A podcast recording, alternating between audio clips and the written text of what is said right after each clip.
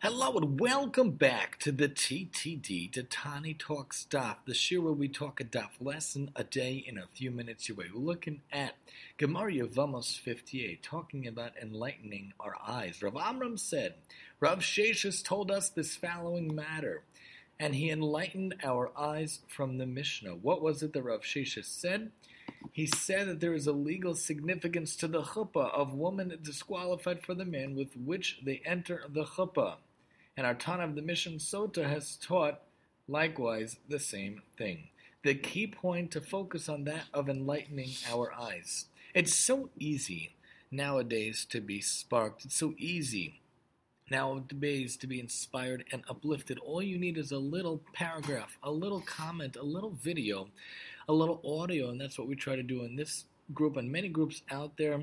It's so easy to be inspired. So many people waste their time, procrastinate uh, the day away, whether on Pinterest or Instagram or Facebook or Twitter or other aspects. But it's so easy to actually find tidbits and wonderful things to enlighten our eyes and enlighten our days. Just to find a simple video to find a simple audio, to find something simple to read. It's so easy to be inspired and uplifted. It's so easy to get some Kovei Itim the Torah.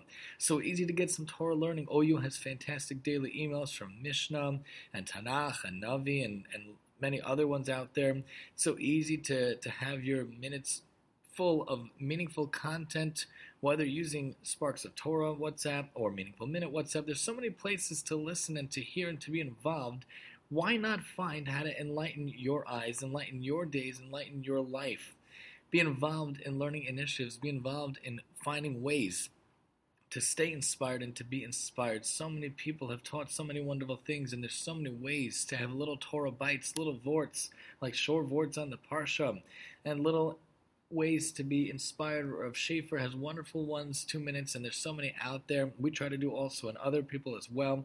As the Gemara talks about this sage that enlightened their eyes, how can we enlighten our eyes, enlighten our lives, and our souls, and our days in all many different ways? Join us next time as we talk Yevamos 59 here on the TTD.